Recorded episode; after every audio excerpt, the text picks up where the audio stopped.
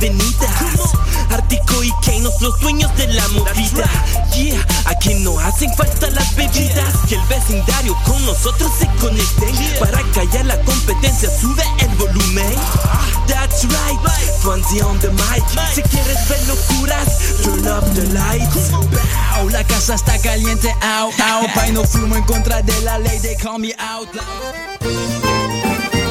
Les productions Nuit d'Afrique présentent la huitième édition des Silidors de la musique du monde.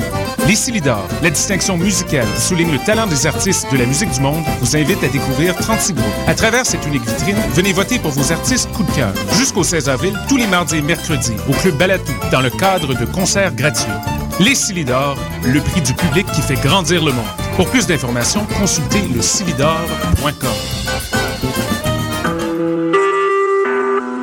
Vous écoutez Choc pour sortir des ondes.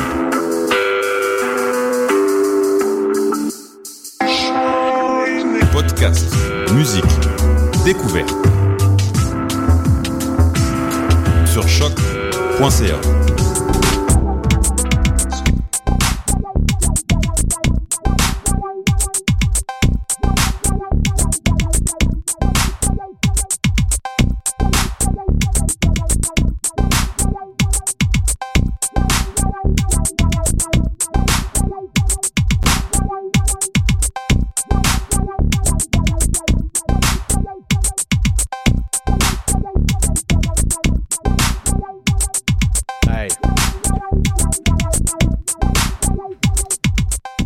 Mesdames et messieurs les popeux, bonjour.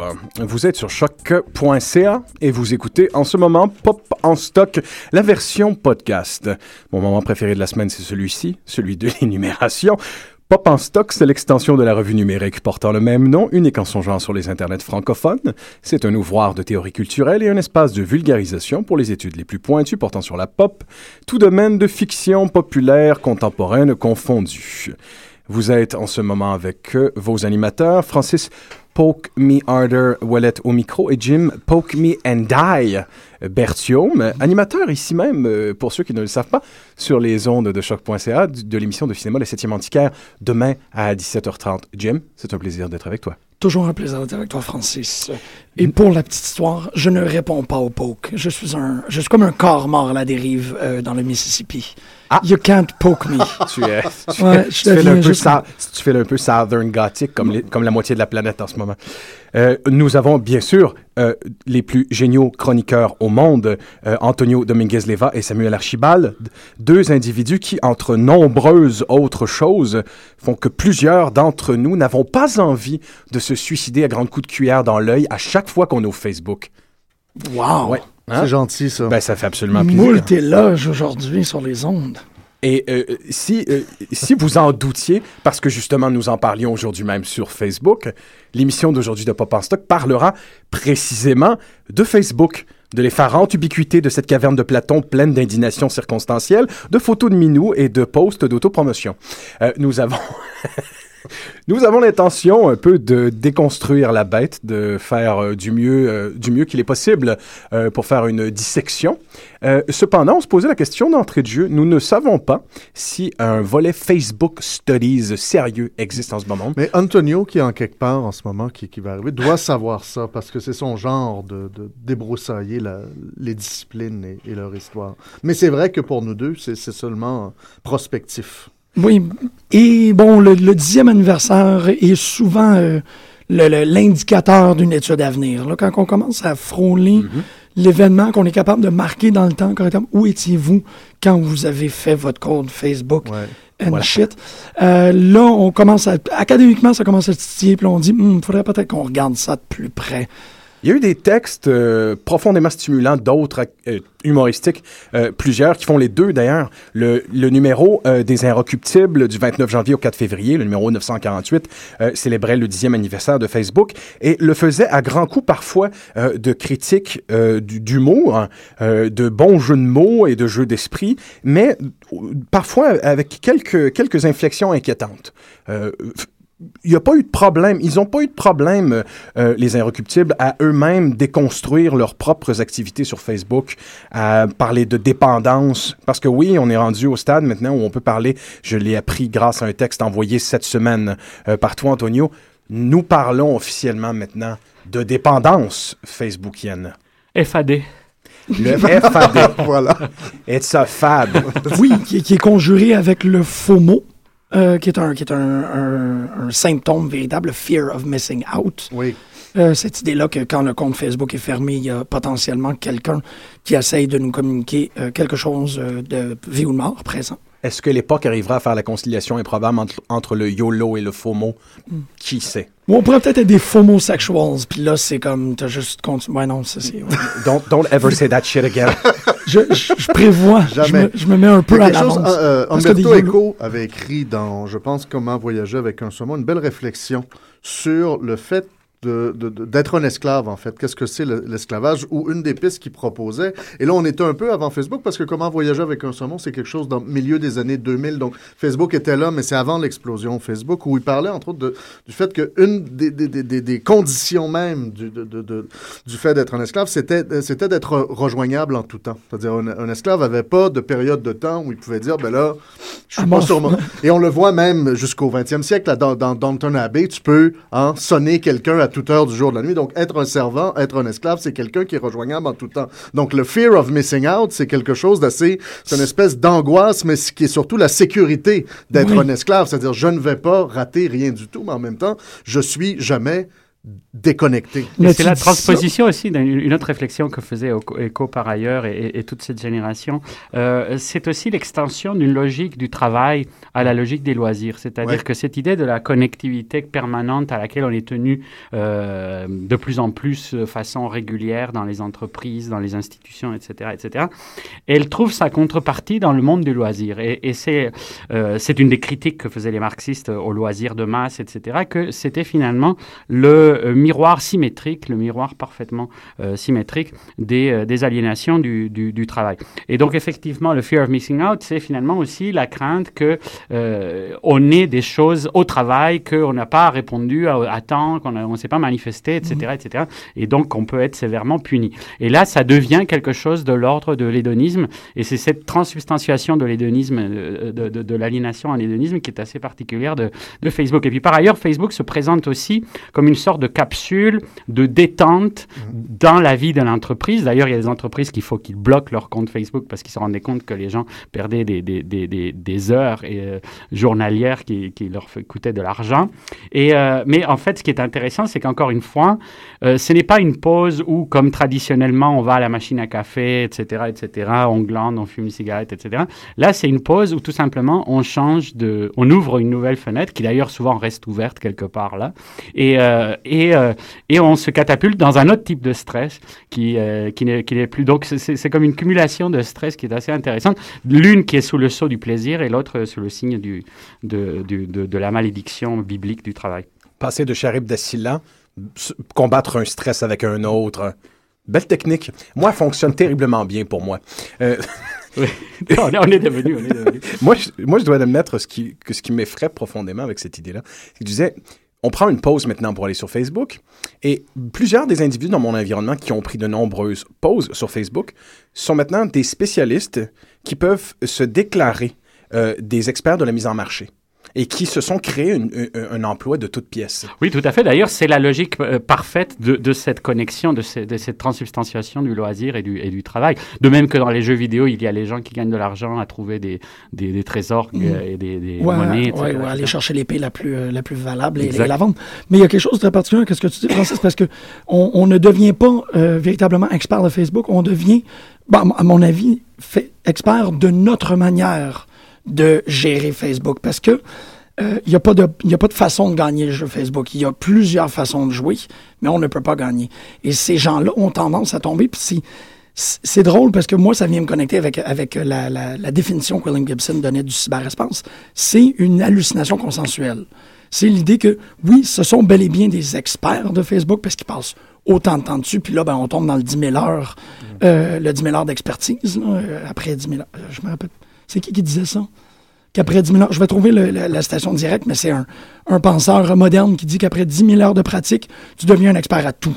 Mais ça prend 10 000 heures pour y arriver. Et le 10 000 heures de Facebook, il y a plusieurs gens qui ont déjà pété ce cap-là. Donc, ils peuvent s'emblasonner de cette expertise-là, mais ils ont une expertise, ils ont une expertise qui est proprement personnelle. Ils ont adapté cet outil-là à leur expérience personnelle. C'est toujours très intéressant quand tu rencontres des gens qui disent Moi, je suis un expert de Facebook. Mais ils ont même adapté aussi le langage avec lequel ils, proposent un maniement de, cet outil-là. Pour travailler dans le milieu, euh, parce que je travaille dans le milieu du cinéma, c'est une contingence avec laquelle maintenant on doit composer. C'est-à-dire lorsqu'on sort évidemment un film, de plus en plus de producteurs de cinéma vont demander d'avoir un expert de réseaux sociaux pour aller attirer l'attention du public, pour aller chercher une niche bien précise. Et euh, euh, à chaque spécialiste euh, de- de- d'organisation de, page Facebook qu'on rencontre, on se rend compte qu'il y a un langage tout à fait différent. Je pense que la pro- la- le premier spécialiste que j'ai rencontré voilà trois ans parlait avec une série de termes profondément organiques. Pour lui, euh, l'idée était que tout ça était comme une plante qui poussait, qui prenait des bourgeons, qui progressait, qu'il fallait arroser. Et en, par- on, on- on se serait, on se serait cru devant un hippie en train de faire pousser du weed. C'était incroyable. Mais c'est magnifique. Oui, c'est une belle métaphore d'utilisation. C'est quelqu'un qui s'est mis en tête qu'il fallait approcher l'objet Facebook de cette manière-là. Absolument. Et le deuxième parlait sous terme, euh, sous, euh, sous couvert d'algorithme, de stratégie et de probabilité. Deux écoles de pensée complètes et totales. Et à ce jour, je suis pas sûr qu'il y ait une possibilité pour nous de vérifier si tout ça a un impact. Ben ça, c'est la, c'est la fameuse euh, théorie d'entreprise qui marche beaucoup depuis les débuts d'Internet, à mon sens. Avec ça, il y a un moment où ça, ça vaut ce que ça vaut et c'est comme le- la personnalité autoproclamée ou l'expert pro- autoproclamé des réseaux sociaux, ce qui m'a toujours fait assez rire de- comme, comme titre de gloire parce qu'en même temps, tu disais, avec ta fameuse statistique des, des 10 000 heures, Ouais, est-ce que 10 000 heures à glander rendent spécialiste de quoi que ce soit? Donc là, on est dans une espèce de paradoxe temporel, c'est-à-dire, j'ai passé beaucoup de temps à perdre mon temps sur Facebook, donc je suis un expert.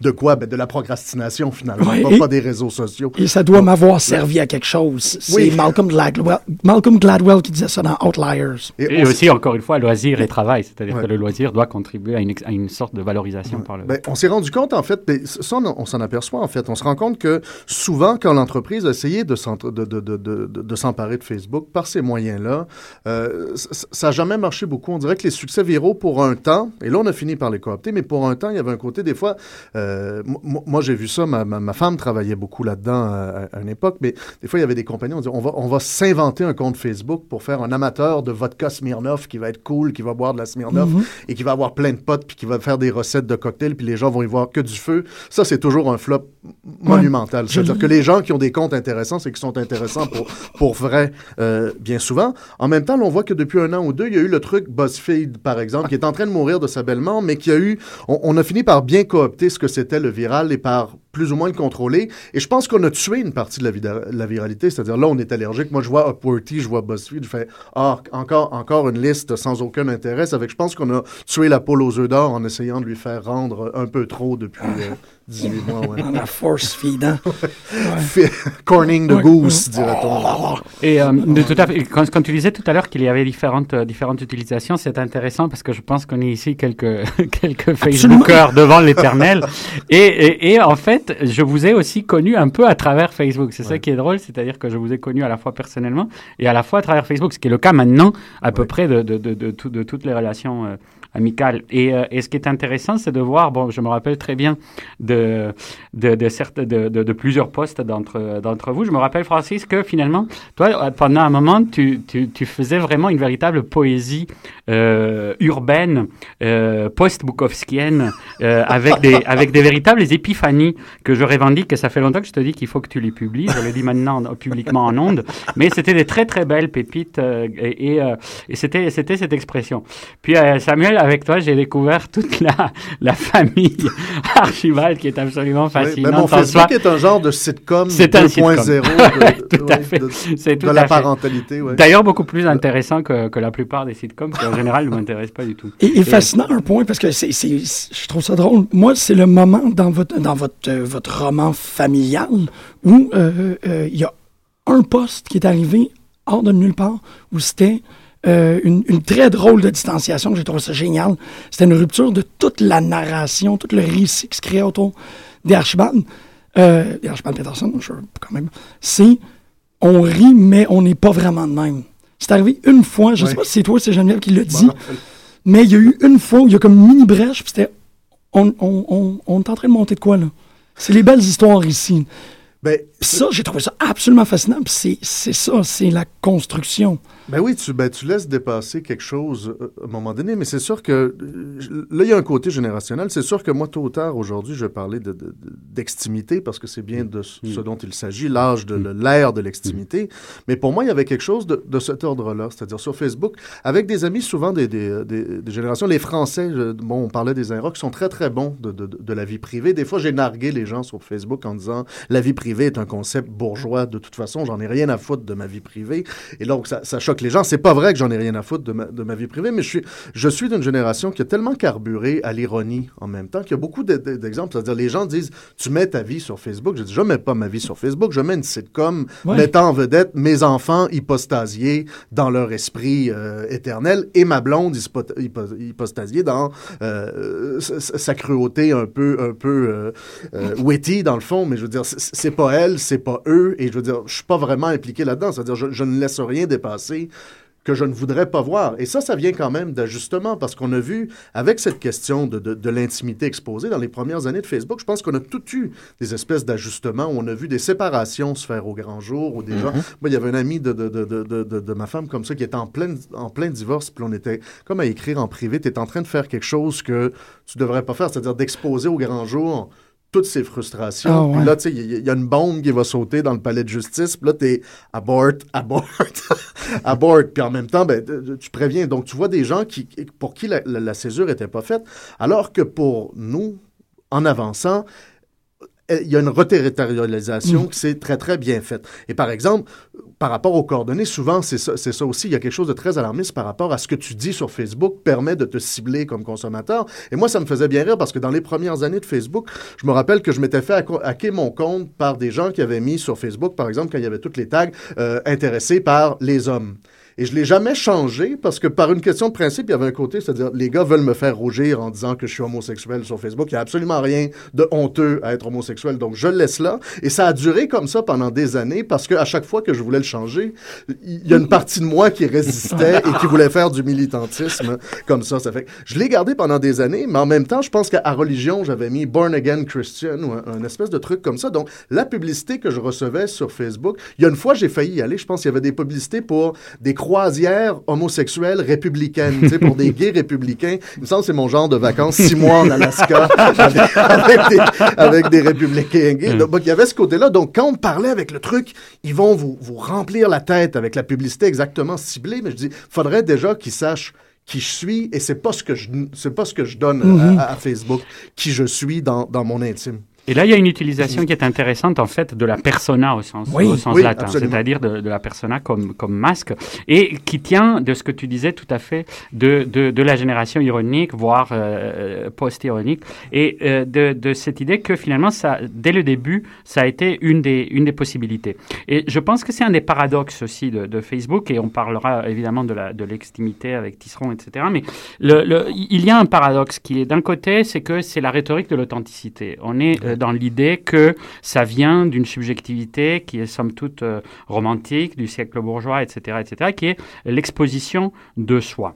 Et euh, en même temps, c'est une logique de la séduction qui est toujours là. Puis je pense que tu vas nous en parler un petit peu Oh, plus longuement. Mais C'est mon obsession. oui, mais c'est une esthétique de la séduction à tous les sens, c'est-à-dire pas seulement du tout euh, de- dans, dans le sens euh, dans le sens érotique, c'est dans un sens extrêmement large, un peu comme Baudrillard l'avait l'avait conçu pour pour sa théorie de la séduction et des stratégies fatales. Et donc c'est dans ce paradoxe que se situe toute la question. C'est-à-dire que d'un côté, c'est clair que nous avons des gens qui écrivent leur malaise, euh, etc., qui, qui essayent d'avoir une véritable voix intérieure qui s'exprime, etc. Et puis en même temps, nous sommes conscients que la plupart des gens sont dans des stratégies rhétoriques, des stratégies de rhétorique, de mise en valeur de soi, euh, de, de- de se valoriser. Et, à- et à tous la- ces gens-là au sein d'un même réseau, c'est ce qui devient euh, à la fois fascinant et pervers, je pense. Oui, puis les mêmes personnes peuvent avoir différentes stratégies à différents moments. Aussi. On sent qu'il y a, des, qu'il y a, des, qu'il y a, différentes, qu'il y a différentes stratégies qui, qui s'articulent. Et donc, c'est d'un côté une séduction qui passe par l'expression de soi, mais aussi la séduction qui passe par tout simplement, et c'est là aussi où c'est curieux comme, comme extension, à la fois d'une logique capitaliste, néolibérale, etc., médiatique, et, et, et, de quelque chose qui, qui tiendrait de la subjectivité, de l'authenticité, c'est l'idée que on se définit par ce que l'on consomme au sens très large. Là encore, de même qu'on a la séduction au sens large, la consommation au sens large. Donc en fait, les gens postent des choses qu'ils ont trouvées drôles et il y a même une course à voir qui est le premier à poster tel truc. Et il y a le côté has-been que tout à coup, si quelqu'un cinq jours après vient avec un truc, quelle faute de goût. C'est une faute. De... Ouais, voilà. Alors que la personne, ça se trouve, n'a pas été pendant quatre jours. Des jeux de cours. Là. là. on est dans le ridicule un peu. Là. absolument. absolument. Ça se recrée, c'est-à-dire qu'à la fois, et c'est ça aussi, c'est pour ça aussi que c'est aussi intéressant de d'essayer de, cerner euh, cet objet probablement incernable, c'est euh, toutes les métaphores qu'on peut appliquer. Tu parlais tout à l'heure de, de, l'organicité versus le, le, le, regard très froid de la raison instrumentale. Mais il y a l'image précisément de la cour d'école, ce qui revient souvent, c'est l'idée d'une cour d'école. Mmh. Il y a l'image d'un village avec McLuhan, évidemment, le village global, et cette idée des euh, commérages, les potins qu'on retrouve dans un, dans un village, etc. Puis le, le regard méfiant envers les gens qui ne sont pas de ton village, qui viennent s'introduire dans ton, etc., etc. Euh, il y a la cour. Je pense que la cour est une belle, avec tout ce que Norbert Elias avait fait sur la nécessité d'être toujours sur le regard des autres et de conformer son, son, apparence, mais aussi sa, propre disposition psychique. Enfin, toutes les réflexions que faisait Elias sur la, la cour euh, de, de, Louis XVI sont, sont intéressantes euh, aussi.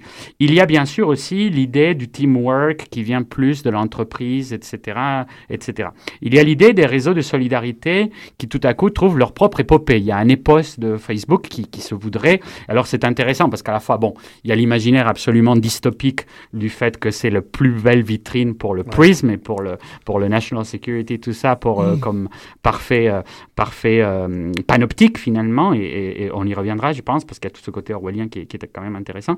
D'un côté dystopique, de l'autre côté absolument capitaliste, précisément comme data mining. Et puis finalement, c'est ça la base quand même de l'empire Facebook, c'est tout simplement que c'est une la plus gigantesque banque de données jamais jamais existante. À un moment où les données sont devenues le pouvoir, l'information est devenue euh, le pouvoir.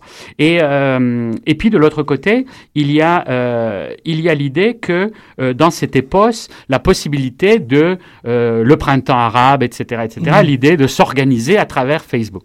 Et donc on est ballotté comme ça dans tout cet imaginaire parce qu'au fond on est tout le temps dans un imaginaire social qui a du mal à se figurer Facebook, mais comme on a du mal à se figurer le social et le politique. C'est-à-dire que finalement, la, la, difficulté à cerner Facebook, c'est la difficulté où on est à cerner tout cela.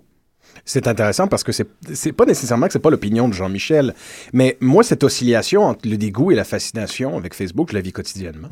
Et je la vis quotidiennement. Il y a des moments où je me dis je ne devrais pas participer à la mascarade, et le lendemain je me dis je ne pourrais pas ne, mm. ne pas participer à la mascarade. J'ai envie de faire partie de la mascarade. Et cette, cette double contrainte, je veux dire, moi et Jean-Michel à la limite on l'a vécu en, parallèle parce que lorsque Facebook est, est né, j'y étais opposé avec véhémence. Mhm. Jean-Michel l'a parfaitement épousé et intégré avec une rapidité élémentaire. Et à mesure que moi, Facebook faisait son chemin dans ma conscience, elle en perdait chez Jean-Michel et on se retrouvait complètement dans, dans, dans, des, euh, dans des perspectives un peu opposées. Vous avez fini par vous rencontrer au, centre, en quelque part. Mais c'est encore très drôle parce que très récemment, tu soulignais mon omniprésence sur les réseaux sociaux en 2007-2008. Au début, oui. Mais c'était pas du tout le cas. J'avais essentiellement la même forme d'occupation que je l'ai présentement. C'est juste que de tes yeux externes, j'y étais toujours, mais c'était pas vraiment pas que tu y étais toujours, mais que l'efficacité de l'outil, la façon, l'originalité, euh, la fraîcheur avec laquelle tu t'es lancé était déjà là entrée de jeu. Ben, c'est parce qu'en en fait, tu vois, c'est très intéressant ce que tu dis, Antonio, puis ça me permet de tout rabouter ça. Moi, j'ai euh, cette idée-là de, de, de l'esthétique ou de, de se présenter. Ça fait, ça fait l'inverse. J'ai l'impression que Facebook m'a rendu plus timide. C'est marrant que tu dis ça parce que, euh, comme je disais, je vous ai connu à travers Facebook et c'est vrai que j'ai connu les, les, deux personnalités flamboyantes de, de Samuel et de, de, Francis. Et toi, j'étais senti réfractaire à l'expérience, mais avec tout à fait, euh, c'est tout à ton honneur, je n'ai absolument rien. Non, mais c'est c'est ça, mais c'est pas du tout le cas. C'est juste que euh, Facebook, avec toute cette idée-là de mise en scène de la personnalité, et bon, là, on peut faire des parallèles avec la société du spectacle de bord. ce que je réalisais, c'est que tout le monde était plus intéressant que moi. Et ça m'a pris beaucoup de temps à arriver au point où ce que je faisais, non, ces gens-là ont juste appris à écrire le haïku parfait. Et moi, je n'ai pas, je n'ai pas ce muscle-là. C'est- intéressant que tu dises ça parce que bon, on sait tous que ce n'est pas du tout le cas. Mais d'un autre côté, Oui, non, euh, mais c'est le cas. Non, non, non, non, non, non, c'est non, le non. cas. Non, non, Non, que- non, non. c'est le cas que tu as ressenti ça, mais ce n'est pas le cas que tu sois, que euh, la preuve de toutes tes activités. euh. D'autant Mais- plus, en tant, en tant que bon discordien, Jean-Michel était passé maître dans l'art de lancer des bombes qui mystifiaient tout le monde. Ouais, mais, mais Ça ça, tendance à oublier. Au, au- au premier balbutiement de Facebook, euh, tu fuckais tout le monde dans la tête. Ouais, mais, mais ça, bon. ça se manifeste dans plein d'autres trucs maintenant. C'est juste que là, les gens s'en attendent sur Facebook. Ils s'en attendent pas ailleurs. Mais par contre, j'allais rebondir sur ce que tu disais, le sentiment qui, qui est, qui est aussi un des côtés sombres de Facebook. Et je pense que de toute façon, euh, la, la vie elle-même est évidemment faite de toutes ces nuances et il n'y aura pas un constat euh, like ou unlike comme on a fait euh, dans, dans le très beau, dans le très beau logo que vous avez trouvé pour la, pour l'émission. Euh, on, on va être tiraillé inévitablement. C'est le Odi et Amo de Ovidien, etc. On est tout à fait tiraillé entre ça. Euh, ça produit comme notre processus d'individualisation, et ça c'est très intéressant parce que c'est aussi quelque chose que Tisseron remarquait, puis notamment Ehrenberg dans L'individu incertain, euh, La société du malaise et quelques autres livres que je pense qui sont très intéressants pour comprendre des, phénomènes comme Facebook. C'est l'idée que l'individualisme c'est à la fois euh, une obligation, c'est devenu une obligation, c'était une aspiration pendant très longtemps, maintenant c'est devenu une obligation. C'est une obligation qui nous génère quantité d'angoisse. C'est profondément anxiogène. C'est cette idée qu'il faut faire une performance de soi, il faut être il faut être séduisant à tous les niveaux, encore une fois, il faut être extrêmement brillant, intelligent, etc. Tout ça va aussi avec l'idée qu'on mange dans des bons restaurants, tout ça, tout ça. Enfin, c'est un On display. check-in on check-in dans Oui. le bon restaurant. Exact, exact. Donc toute l'idée de cette consommation ostentatoire de Veblen, mais qui maintenant s'applique à soi. Il y a une consommation ostentatoire de soi. Ce que ça provoque chez quantité d'individus, c'est au contraire un sentiment de déprise, de déliaison, un sentiment de frustration énorme. Et ça aussi, c'est très intéressant de, de Facebook, c'est que beaucoup d'études signalent l'immense quantité de dépression à cause de ce phénomène que tu citais Wow. tout à l'heure, l'idée de la comparaison. L'idée que, ah tiens, un tel est parti en vacances et c'est absolument magnifique. Tiens, un tel s'est trouvé une nouvelle blonde qui est absolument explosive, ou un nouveau chum, etc., etc. Tiens, lui, bah là, ça se passe bien, ses affaires, il a une voiture, je sais pas quoi, je sais pas quoi. Tiens, je ah, suis- lui, il est heureux, Je il suis fait des constats. récemment séparé. Il serait de mise que je, je dise à la, à la personne qui m'a laissé à quel point je, je suis actif et Absolument, rencontre des gens. extraordinaire, oui, oui, tout à fait. D'ailleurs, ça peut être lu complètement à contrario et on Ouais. peut tout à fait se dire que... Quelqu'un qui est pas dupe va se rendre compte évidemment de- du stratagème. Bien Ouais, sûr. la compensation. Et en général, mais en général, c'est-à-dire qu'on voit aussi que l'inflation facebookienne, des fois, peut, pas nécessairement, parce que là-dedans, il n'y a pas non plus de règles strictes comme dans la vie elle-même, mais euh, on sent bien aussi qu'un sur surinvestissement sur Facebook peut parfaitement cacher Je- une sorte de déliaison Ouais. personnelle. Je, je pense que c'est drôle que de, si Facebook Studies il y a à, à avoir, il va, il va falloir en développer assez rapidement le côté euh, historiographique, le côté historique en, en général. C'est-à-dire que Facebook n'est pas exactement la même chose aujourd'hui que ce que ça a été déjà. C'est-à-dire c'est un média éminemment transformable et, et- et qui s'efface à mesure. C'est-à-dire qu'on a un usage contemporain de Facebook qui se dit on est sur Facebook comme on était il y a 10 ans sur Facebook, mais Facebook il y a 10 ans n'était pas ce qu'il était aujourd'hui. Déjà. Et donc ça, c'est assez euh, important comme l'espèce de distance entre euh, euh, souvent les, les- les- spécialistes autoproclamés, par exemple, des médias sociaux, comme Michel Blanc, disaient la différence, il y a les réseaux sociaux, qui sont nos réseaux sociaux, il y a les médias sociaux, comme Facebook et, et Twitter. Donc, on, on essayait de poser dans un temps, mais la distinction est commode, mais à mon sens, elle ne tient plus parce que ça pose le média social comme l'interface à un réseau social qui existe indépendamment de Facebook. Ce qui, dix ans plus tard, n'est pas nécessairement le cas. C'est-à-dire, si on regarde les premiers temps de Facebook, moi, je me rappelle, il y avait ce côté-là. D'abord, on avait à peu près autant d'amis sur Facebook qu'on en avait dans la vie, où il y avait une espèce de commune mesure, ce qui est plus nécessairement le cas dix ans plus tard. C'est-à-dire, je- moi, je suis ami avec des gens parce que je pense qu'ils sont amis avec des gens qui sont amis pour vrai avec moi, qui, eux, les ont acceptés parce que je les avais acceptés d'abord. Donc, il y a cette espèce de truc-là où il y a, il y a une quantité incroyable d'inconnus là-dedans. Oui, ça devient des stratégies d'ailleurs pour Ouais. toutes sortes de choses. Oui. Et donc, dans les premières années, je me, je me rendais compte, il y avait ce côté-là. On avait 250, 300 amis. C'était déjà un, un peu plus, mais il y a des gens qu'on retrouvait là-dedans. Et je me rappelle que dans les premières années que j'avais un compte Facebook, c'était une façon de faire arriver des événements, justement, dans son réseau social, en dehors de Facebook. C'est-à-dire, tout à coup, je retrouvais des vieux potes du secondaire qui étaient à Montréal, que j'avais perdu de vue, puis tout à coup, on va prendre, on va prendre un pot, on se réunit, on se retrouve toute une gang. Et là, tout à coup, le média social a bel et bien servi d'interface à un réseau social physique. Maintenant, à, à 14 1500 amis, c'est-à-dire Facebook ne devient qu'une une espèce de truc à banaliser l'événement parce que le nombre d'invitations à des cocktails, à des 5 à 7 que je reçois devient, c'est la bibliothèque de, de Babel de, du lancement et du vernissage. Avec, tu ne fais que, que, que, qu'en manquer.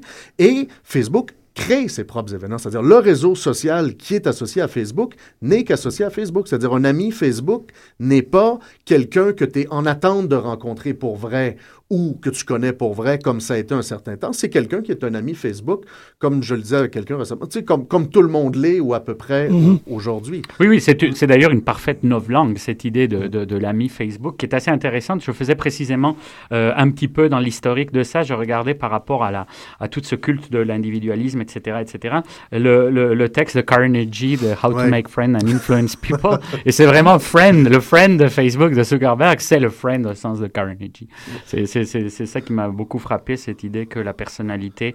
Et, et c'est une idéologie américaine, c'est-à-dire qu'il ne faut pas en- encore oublier, puis là c'est vrai, c'est l'extension de la personnalité au sens américain et de la quête du bonheur à l'américaine, etc., etc. Et c'est une globalisation euh, absolument euh, peut-être plus euh, plus euh, féroce que toutes les autres parce qu'on parle tout le temps de Coca-Cola, etc. Et d'ailleurs, la dernière publicité de Coca-Cola, je ne sais pas si vous avez vu, mais s'en prend à ces médias sociaux et à l'idée que ça déconnecte les gens. Alors, c'est qui qui connecting people? C'est Coca-Cola. Alors, c'est très intéressant comment on a quelque chose. versus Oui, voilà. Facebook. Mais c'est ça qui est très intéressant, qu'il soit, soit senti menacé à ce point-là de ne pas avoir une emprise sur ce monde-là, en même temps qu'ils essayent absolument de le manipuler, etc., etc. Mais comment on essaye un peu old media euh, versus new media, comment ils se mettent en scène de cette façon-là.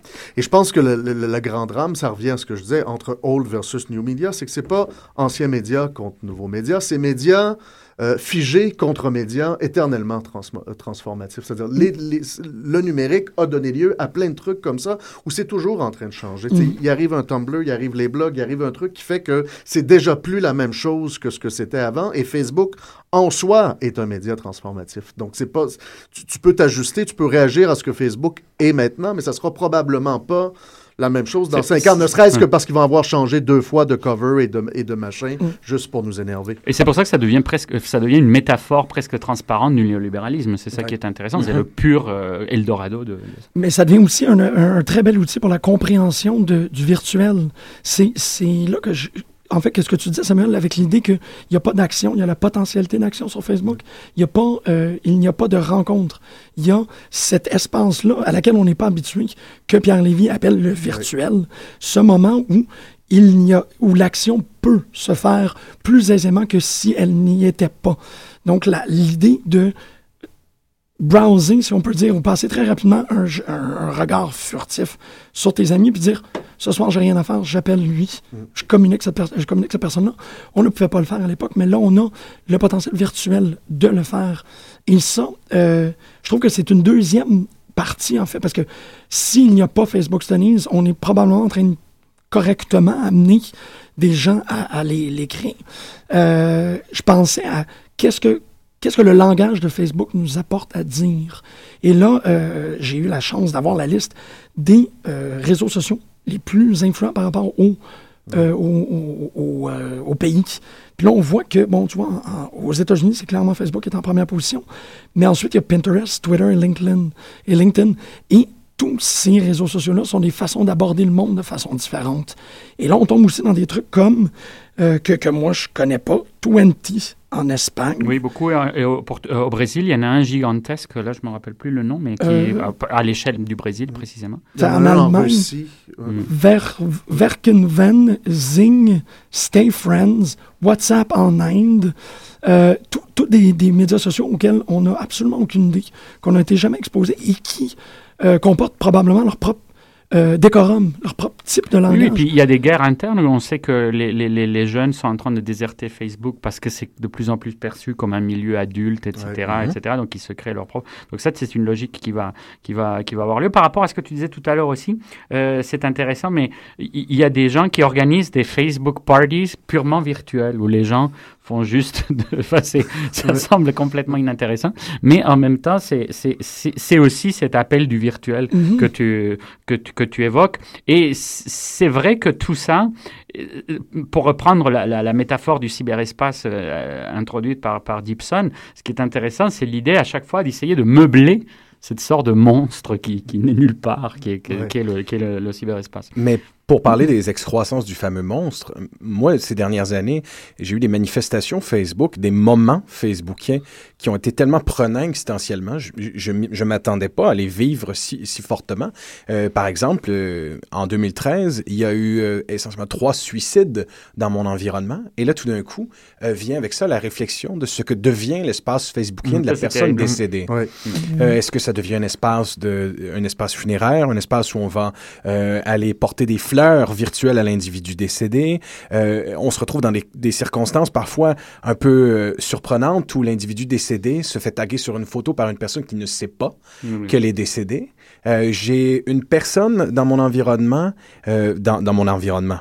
J'ai un ami Facebook que je ne vois pas du tout et qui euh, a décidé d'ériger ses activités Facebook comme un véritable processus de création et qui est 24 heures sur 24 dans une espèce de narcissisme euh, volontaire et ironique affiché Oui. et qui s'est rendu jusqu'au jusqu'à une mise en scène de suicide euh, où elle a tenu en suspens tous ses amis Facebook pendant trois jours, euh, voulant purement et simplement suggérer finalement qu'elle allait se faire une coupe de cheveux, que c'était donc le suicide de ses cheveux.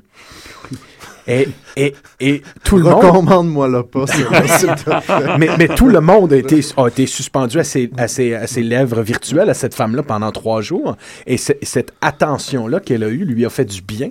Et elle s'est elle-même réclamée du pathétisme euh, de, de, de, de la procédure.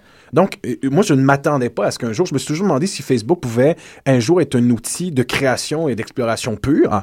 Et euh, occasionnellement, il y a des percées comme ça. Des trucs qui se font, qui se font, euh, qui se font collectivement sans qu'on s'attende à quoi que ce soit. Par exemple, un espace funéraire. Ça, Oui. je l'ai pas vu venir. Mais ça, ça va toujours être réabsorbé par la bête parce que Absolument. Euh, l'espace commémoratif a un nom, on peut faire des, qu'est-ce qu'ils appellent des memor, ah, memorialization requests. Donc, tu peux. Ah, il y a un trans- app qui permet de Non. véritablement le faire. Ça tu va peux venir. envoyer un courriel à Facebook, puis tu dis cet usager-là est mort. Et vous allez voir, parce qu'il y a 170 euh, euh, types de comptes différents dans Facebook.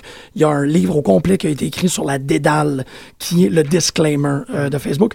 Mais il y a de ce type de profil-là qui s'appelle l'espace commémoratif.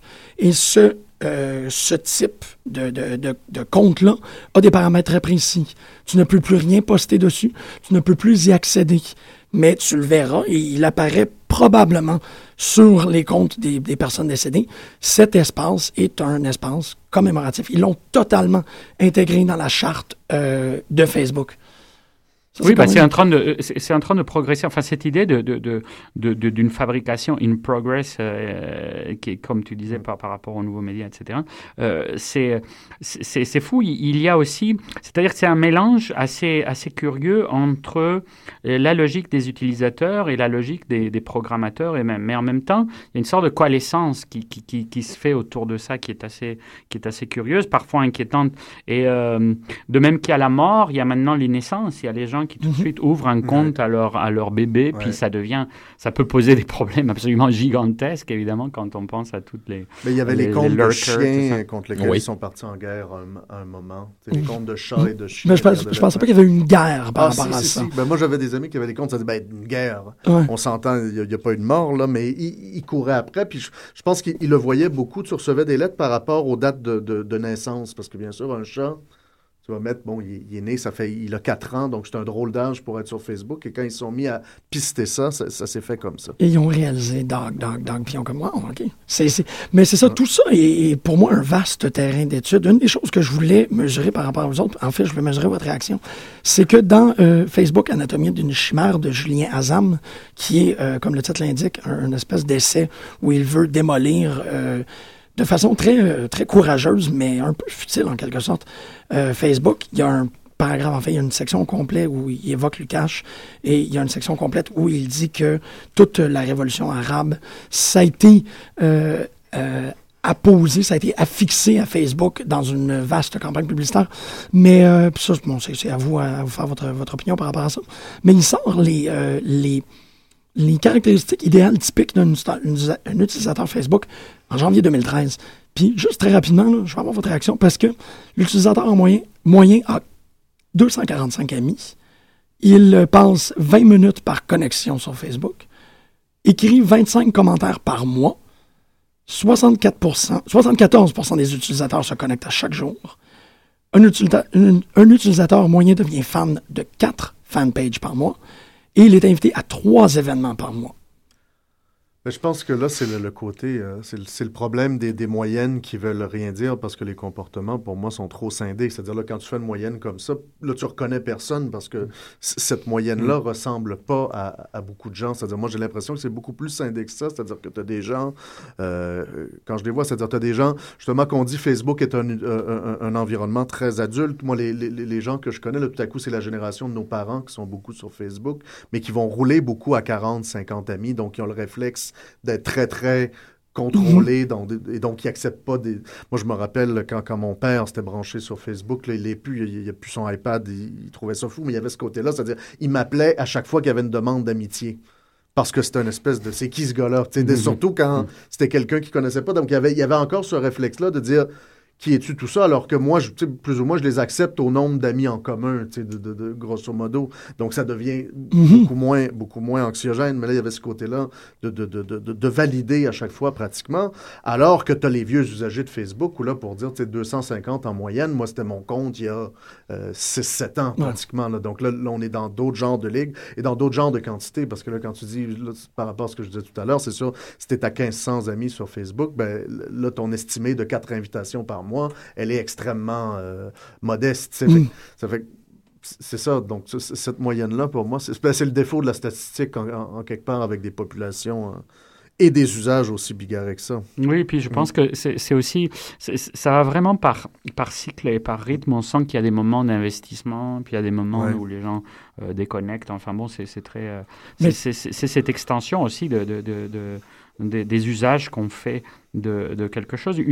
Je, je pense que il n'y a pas nécessairement, euh, et, je pense que Facebook euh, lui-même comme concepteur euh, est un peu dépassé par les événements. Je pense que ça c'était beau d'ailleurs si on veut parler un petit peu de la, du film de, Fincher, qui est quand même un, film assez intéressant de Social Network, avec l'idée de l'expansion finalement comme moi j'avais trouvé assez, assez frappant dans le dans le, dans le film, enfin l'image du film, c'est c'est le début et la fin. non? C'est Ouais. l'idée que le début, c'est cette impossibilité, cette social awkwardness, euh, l'impossibilité de, de parler avec la, avec la fille qu'il qui, qu'il aime. Euh, et, euh, et, et la fin, cette image très pathétique où il a créé tout ça finalement. Bon, c'est l'image romanesque, évidemment, il a tout créé ça pour elle, puis il lui demande des friend requests Ouais. qui, qui Ce qui est pas. presque un Rosebud 2.0. Ça là, Complètement. C'est un rosebud. Je suis entièrement d'accord. C'est- C'est un, c'est un rosebud, mais c'était- ce qui est intéressant, c'est que ça devient une métaphore de, de, de, de Facebook eux-mêmes. C'est-à-dire cette idée que finalement, quelque chose qui est euh, l'introduction de- d'une d'une médiatisation technologique de la subjectivité pour Mm. pallier à quelque chose qui, somme toute, était assez simple. Ça me rappelle aussi la phrase célèbre sur, euh, sur, euh, sur euh, le créateur du, du Grand Monde, je me rappelle plus qui avait dit ça, mais qui disait euh, Alain Fournier croise une belle fille dans la rue, au lieu de lui parler, il écrit le Grand Monde. bon, bah là, c'est un petit peu l'extension 2.0 de, de, de cette idée, mais, mais c'est aussi l'idée que finalement, euh, ça aura complètement dépassé, ça aura été totalement ailleurs que. Et aussi l'idée que, que le piège est parfait, justement. C'est-à-dire, à contrario de quelque chose qui serait plus, euh, non pas conspirationniste, mais oui, conspirationniste d'une certaine façon. C'est-à-dire, c'est un truc, euh, c'est un tour qu'on nous joue à nous. Il y avait cette, cette idée de, de Zuckerberg, victime de son propre piège à, à la fin. Et, donc, il y a une représentation de l'espèce d'universali- d'universalité, de, de cette espèce d'attrait un peu vénéneux-là. Je pense qu'on a tous été piégés à un moment donné ou à un autre, précisément de cette façon-là, en se disant évidemment qu'on est des, individus capables de libre arbitre et qu'on sait exactement là où va arrêter l'expérience facebookienne, là où Facebook ne nous fera pas souffrir, ou Facebook dès que virtualité. Et finalement, du jour au lendemain, euh, émotivement parlant, Facebook peut se, peut se rendre à des endroits un peu surprenants. Bah oui, bien sûr. Moi, les, les ex, les, toutes Mm. sortes de choses. Ben, moi, moi, je me rappelle, c'est-à-dire, moi, j'ai été longtemps le, le grand apôtre euh, non critique de Facebook parce que j'ai ouvert mon compte Facebook à un moment où j'étais en exil. Donc, je, je faisais mon, mon post-doctorat, j'étais à l'étranger et là, tout à coup, Facebook était mon seul accès au- à un social que j'avais perdu. C'est-à-dire, je débarque dans une ville étrangère, je connais personne. Tout à coup, il y avait ce compte Facebook-là qui me permettait de- d'aller mettre des photos de la ville où j'habitais puis de dire, bon, ben, voyez, puis les amis au Québec, les gens que je connaissais, euh, pouvaient commenter et les gens que je rencontrais là-bas justement sur le mode un peu désespéré, c'est-à-dire comment j'ai pas su de- demander le numéro de téléphone à la fille, tout ça, ben là je vais pouvoir aller faire une petite recherche dans le réseau de l'université, tout à coup, euh, tu, tu bâtissais ton réseau. Ce qui reste la, la- la question de l'interface dont je parlais tout à l'heure. Donc, pour moi, comme, comme je m'étais beaucoup investi à, à Facebook à une époque, ça m'avait rendu un service énorme. Dans- dans- à un moment où je vivais une solitude comme j'en avais jamais connu, j'ai été très, très longtemps où je pardonnais tout à Facebook et, presque je pulvérisais les, les, opposants de Facebook. Et là, je, suis presque en train de passer de l'autre côté, c'est-à-dire depuis deux ans, je parle de plus en plus souvent à ma femme qui en rit, bien entendu, de fermer mon compte Facebook, de, de, de retravailler le compte Facebook. Je pense fermer, je sais pas, mais ce que j'entends de plus en plus, c'est des gens qui tracent des usages ou qui se questionnent très, très sérieusement sur leurs usages euh, de, de Facebook. Je me rappelle, il y a quelqu'un qui m'a con- contacté récemment pour participer à une table ronde. On échange de, deux ou trois mails, puis à un moment, je lui envoie une demande d'amitié. On n'était pas amis. Et cette personne-là me répond euh, ça- Ça va qu'on se parle tout ça, mais si ça ne te dérange pas, je n'accepterai pas ta demande d'amitié parce que moi, je garde plutôt un cercle euh, restreint sur, sur- sur Facebook. Et donc, ça m'a étonné, et, et- mais ça m'a aussi allumé un peu cette lumière-là, de dire il y a, il y a des gens qui commencent à avoir ce genre de, de- de démarche-là? Ben, moi, ma, ma démarche personnelle, si je peux l'exposer ici, c'est que euh, je ne serais pas ami avec quelqu'un sur Facebook si je ne l'ai pas rencontré deux fois physiquement dans des contextes différents. Et ça, c'est automatique. Moi, j'ai cru, j'ai cru devoir et pouvoir faire ça jusqu'à ce que je cesse de le faire. Parce Ouais. que moi, moi, C'est des règles imposées à l'interne quand tu arrêtes de les respecter, mais là, ça part. Ouais, je comprends. Parce que moi, s'il y avait, s'il y avait une dimension de Facebook euh, qui m'obsède, c'est le, le, le, le temps de l'amour. Facebook au temps de l'amour, c'est le show d'Erlo de la Clos 2.0. et j'ai, et j'ai des, des exemples assez, euh, assez évocateurs, assez tristes, mais assez riches en même temps. Je me suis posé la question. Moi, j'ai lu récemment, j'ai lu récemment les mémoires complètes de Casanova, enfin disponibles dans leur totalité. Et à mesure que je lisais euh, le texte, c'était pas l'aspect euh, de l'homme séduisant, c'était pas la- l'aspect du séducteur euh, qui, qui me sautait à l'esprit, mais c'était cet individu capable de se réinventer. Ce, ce réseau social, cette page Facebook sur deux pattes, cet individu qui était capable de donner la forme qu'il veut pour être entendu et écouté et séduire qui il veut. Donc c'est cet aspect-là de Facebook, moi, qui m'obsède le plus, surtout en ce qui concerne euh, la vie émotive, le flirt, la vie érotique et même, poussons-le plus loin, une nouvelle forme, à la limite, d'érotisme entière- entièrement basé sur le voyeurisme de The Girl Next Door, de l'ami de ton ami, de la femme de ton meilleur pote. Donc, ces paramètres-là, ils sont très importants. Pour moi, ils sont même euh, les bases euh, d'une obsession. Et quand on y va, euh, quand on y va à fond, si je me base, moi, sur mon expérience personnelle, les gens autour de moi, les observations que j'ai faites, c'est assez surprenant de constater à quel point moi, depuis 10 ans, depuis l'existence de Facebook, à mon insu, ma vie a substantifiquement changé. En fait, euh, mes, rapports euh, mes rapports affectifs, mes rapports émotifs ont été drastiquement modifiés sans que je m'y rende compte, en pensant que mon libre arbitre, évidemment, pour- pourrait se protéger de ça. Et c'est en, se en rendant compte qu'il y a un rapport euh, presque machiavélique dans la façon avec laquelle on va aller vers la séduction sans même parfois s'en rendre compte. Euh, Il y a du machiavélisme, mais à un moment donné, on se perd là-dedans. Parlons séduction, parlons, euh, parlons rapidement de la chasse, le stalking sur Facebook pour l'appeler comme ça. Il l'appelle le, le, Le stalking. mot a été lancé. Mais il faut le, il, il- il faut le dire. Euh, la, la chasse, en ce qui me concerne, euh, c'est euh, cet art d'observer les gens passer sur Facebook jusqu'à ce que quelqu'un, par le détour d'une photo ou d'une ligne, attire notre attention. Parce que quand je parle de chasse, je parle pas de la même chose que de pêche. là. La pêche, on la fait avec des gens qu'on connaît. La chasse, on la fait avec des gens qu'on ne connaît pas. La dévoration est beaucoup plus grande. Ah, Il y a un rapport de voyeurisme, en quelque part. Un selfie de femme euh, euh, qui est une amie d'amis posée là tout d'un coup attire le regard. On, on voit, on, on voit un post et là, tout d'un coup, euh, on, on se dit qu'il y a quelque chose à chasser, qu'il y a Oui, une c'est- c'est interaction la- à créer. C'est les nouvelles, c'est la nouvelle politesse amoureuse, c'est la nouvelle carte du tendre, etc., etc. Ce selfie n'est pas là par hasard, évidemment. Mais non, il ne, il ne l'est jamais. Cette ligne brillante écrite est jamais là pour rien. Donc, quand on parle de, de, de chasse, je, je me suis constamment posé la question. Un post, un selfie, un commentaire, euh, une proposition collective lancée au bon moment, dans le bon milieu, avec le bon niveau de parcimonie, c'est une tentative de séduction. Euh, Il y, a, des exemples. Euh, si on épouse une cause sociale, par exemple, si j'étais un sociopathe fini, en ce moment, ça serait une excellente idée, euh, et, et je le fais parce que je suis féministe et je, je, je- je sympathise à la cause féministe.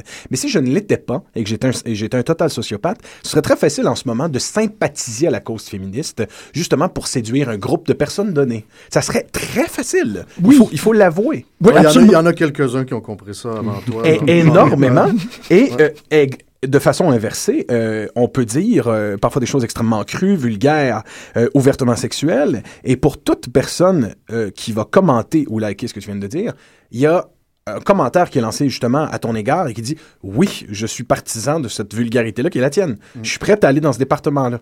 Donc, ce qui devient intéressant avec ce, ce processus de chasse-là, c'est qu'il commence souvent avec des gens que tu ne connais pas, qui finissent par devenir tes amis et qui euh, se retrouvent dans le gutter monumental qui est le, qui est le inbox. Il suffit de deux mots pour se rendre là. Donc, moi, dans mon environnement, les gens qui pratiquent cette chasse-là à outrance, c'est- c'est c'est assez surprenant. Euh, des gens qui, qui vont littéralement juste browse les identités jusqu'à ce qu'il y ait quelque chose qui, qui est irrésistible à leurs yeux et voir s'il y a une possibilité d'approche. Oui, puis d'ailleurs, il y a beaucoup d'études sur ça parce que ça crée aussi, là encore, il, il y a l'ombre et lumière de tout ça. Ça, ça crée aussi des. bah, dans les cyberdépendances, etc., et dans les FAD, il y a, il y a beaucoup aussi de, de, de, de, cette, euh, de cette addiction à la séduction c'est- qui passe par l'idée de tout le temps se faire des nouvelles, Ben, des nouvelles cyberconquêtes. Avez-vous observé, par exemple, euh, un blogueur et un réseauteur euh, prolifique en ce moment comme Mathieu Saint-Onge, qui a fait son, son, coming out, son coming out de pornophile, voilà pas très longtemps, euh, sur les réseaux sociaux, et qui, finalement, euh, c'est assez fascinant comment son addiction à la pornographie a été simplement transférée à son addiction pour les réseaux sociaux. Euh, c'est maintenant quelqu'un qui est dans un processus de séduction et d'excitation sur les réseaux sociaux sur une base quotidienne. Mm, Oui, puis il y a toujours cette idée comme assez fascinante qu'on ne voit que la pointe d'iceberg. Tout ce qui est le plus intéressant dans Facebook se passe pas sur les murs, évidemment, se passe dans les messages, etc., etc. Et on peut parfaitement imaginer des gens qui deviennent totalement addicts au fait que les gens leur envoient des photos de leur intimité, etc., etc., et que ça devienne, ça devienne des nouveaux comportements euh, érotiques et qui est bon, ça, évidemment, ça existe ces rapports euh, cyber, euh, cyberpornographiques, etc., etc., et, et aussi qui, qui, qui prennent la place des vrais rapports de séduction euh, physique, du hic et nunc et du, du ici et maintenant aussi. Donc, Ben, Dieu merci, ça a ouvert des, ça a ouvert des perspectives de flirt à, à des gens qui ne le feraient pas physiquement aussi. Faut la, Ben, faut au, départ, c'était beaucoup ça. Puis moi, je me rappelle, c'est bien ce que tu disais. Tu disais le, côté transformatif de, de toi-même, de, de Facebook. Mais moi, ce qui a fait que j'ai embarqué aussi fort dans Facebook à, à une époque, il y avait beaucoup ce côté-là. C'est-à-dire, c'était la manne absolue pour les introvertis. Parce qu'il y avait ce côté-là. C'est-à-dire, l'éternel, celui qui a un peu d'esprit, mais qui est l'éternel timide, qui ne va pas lancer la bonne vanne dans- au bon moment, au bon endroit. Ben là, sur Facebook, c'est l'éternel rattrapage de je peux lancer ma vanne, je peux raconter l'histoire comme si j'avais lancé ma vanne au, bon moment. Et il y a ce côté-là. Moi, je pense que ce qui a fait ma, ma- ma- ma dépendance pour un temps, parce que j'ai atteint ces niveaux-là, je pense, à certaines époques, c'était ça. C'est-à-dire, c'était un, un- lieu où li- l'introverti triomphait. Et je me rends compte, dix ans plus tard, qu'en fait, ce qui est arrivé, c'est que je suis plus une personne introvertie sous à peu près aucun aspect et que Facebook est un autre annexe de mon égotisme dévorant qui a tué l'introverti que j'ai déjà été. Mais c'est vrai, soyons honnêtes là- là-dessus. Donc, il y, a ce processus de transformation-là aussi. Inversement, moi, en tant qu'extraverti, euh, c'est l'exponentiali- l'exponentialité du, euh, de ce réseau social-là qui devient intéressant. Euh, je, serais cru, mais je parlerai, en, en- en s'opposant à la chasse, de l'idée de pêche. Évidemment, euh, de- devant toute cette- possibilité d'avoir des rencontres, de parler, de rencontrer des gens, euh, je pense que plusieurs personnes utilisent la même technique, c'est-à-dire lancer des perches, souvent les lancer en même temps, dans toutes les directions, euh, lancer un mot à une femme, à une autre, à une autre, à une autre, et à un moment donné, il y a quelque chose qui va réagir dans tout ça. Il y a quelque chose qui va être, et j'utilise le mot, c'est terrible, je vais utiliser le mot appâté. Et vous, a- il faut pas, il faut D'ailleurs, pas ça, de la pêche à la dynamite. Oui, voilà.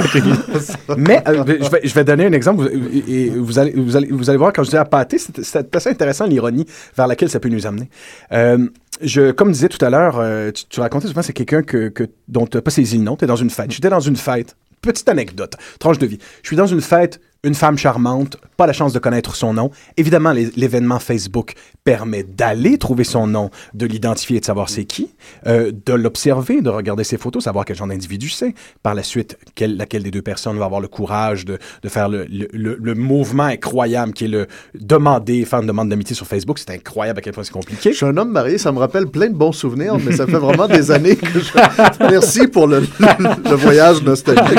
Heureusement marié, puisque après, il y a tous les mariés parce que ça, dans les études, Ah, etc., il y a, il y tous les gens ouais. qui, précisément, ne peuvent pas se débarquer de cette, euh, de Mais cette non, prime de séduction. absolument. C'est une, ça peut devenir. Moi, moi, moi, Mm. au moment où j'ai- au moment où je commençais ma vie de couple, je me suis rendu compte que c'est une addiction qu'il fallait que je, je cesse parce que c'était devenu, euh, c'était devenu trop plaisant. Cette espèce de, de comme je l'ai dit, de liaison dangereuse de point haut, c'était rendu euh, surprenant. Donc cette femme en question, évidemment, à partir d'échanges, d'échanges de photographies, une petite ligne euh, surprenante euh, qui nous donne le ton de, de l'individu. OK.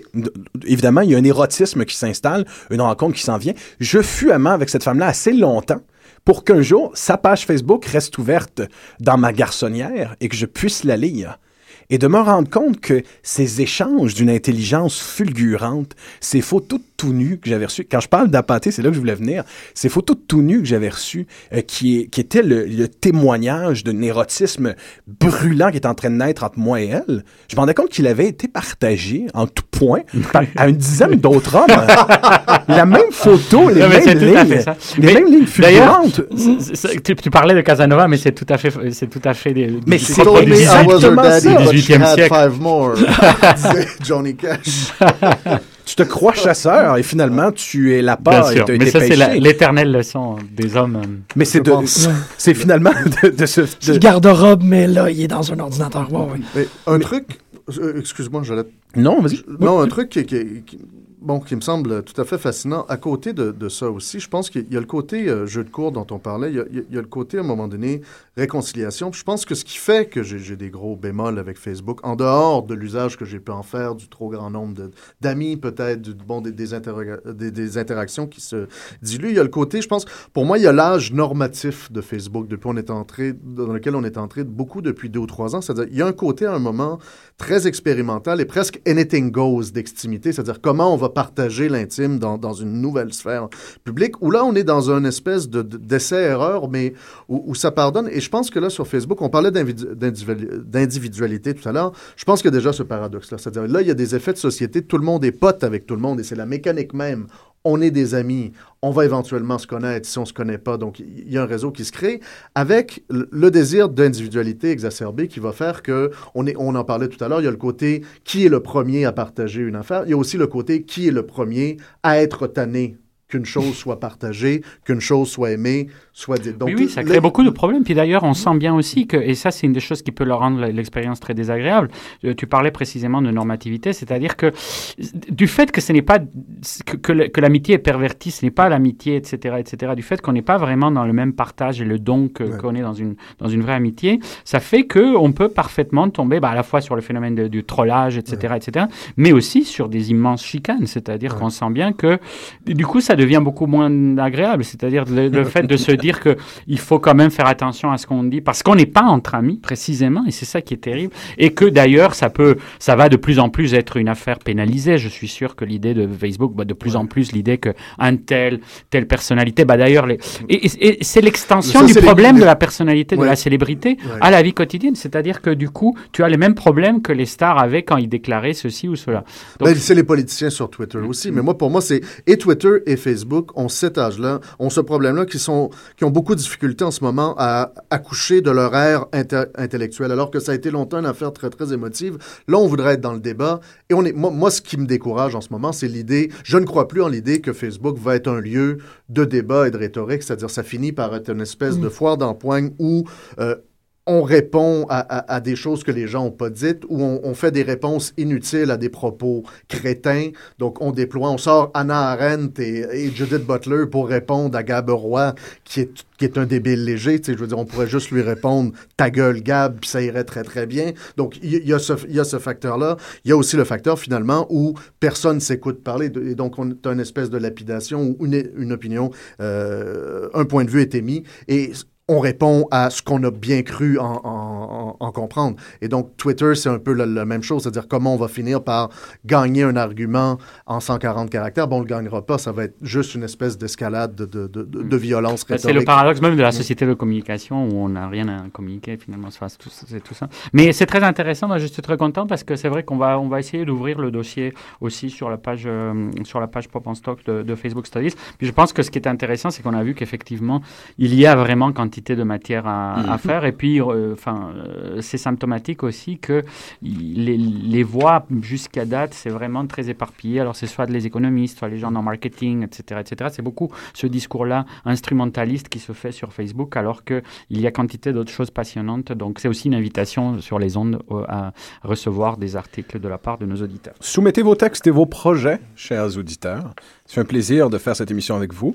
Euh, un plaisir aussi de vous recroiser peut-être au prochain Big Bug où vos informations, euh, comme, il, comme il y a eu lieu en 24 septembre, le 24 septembre 2012, où euh, les, euh, les, euh, les messages privés de tout le monde est apparu en plein jour. Euh, ce fut un moment plaisant pour tout le monde pour Facebook. Ça va arriver à nouveau. C'est sûr. C'est pas une petite J'ai déjà hâte au prochain Big Bug Facebook. C'était une sorte de jugement final. On va aller voir, on va aller Blizzard de Fauve. Bonne semaine tout le monde.